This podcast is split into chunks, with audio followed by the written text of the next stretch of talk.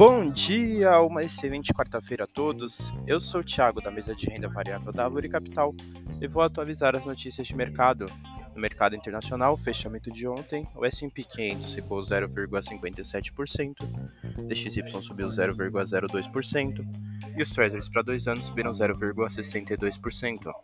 As bolsas internacionais fecharam em baixa, com a cautela prevalecendo às vésperas do CPI americano, que deve vir alto devido à pressão dos combustíveis com a alta recente do petróleo.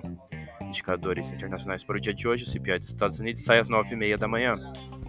No mercado doméstico, fechamento de ontem, o Bovespa subiu 0,93%, o Dow Food subiu 0,29% e o D1F27 caiu 0,87%.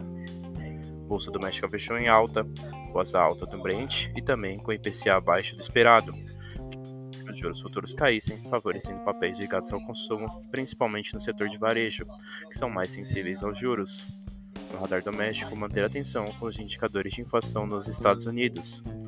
Essas foram as notícias de hoje. Desejo a todos ótimos negócios.